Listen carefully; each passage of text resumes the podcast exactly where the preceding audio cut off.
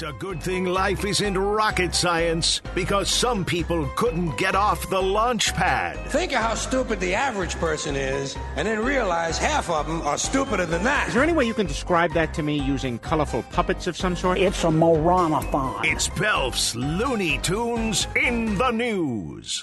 Well, as you know, the Super Bowl was yesterday, so of course, following the Super Bowl, you've got to have a violent brawl break out.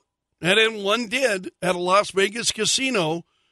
Group of four men consisting of Chiefs and 49ers fans attacked each other on the casino floor. And the whole thing, of course, captured on video, shared online. It's not clear what caused the fight, but the brawl uh, started just seconds after the final whistle blew following the Chiefs' 25 to 22 victory. So tensions were running high throughout the game. Also, uh, during the uh, game, Travis Kelce was uh, seen losing his cool in the second quarter after he was taken off the field by head coach Andy Reid.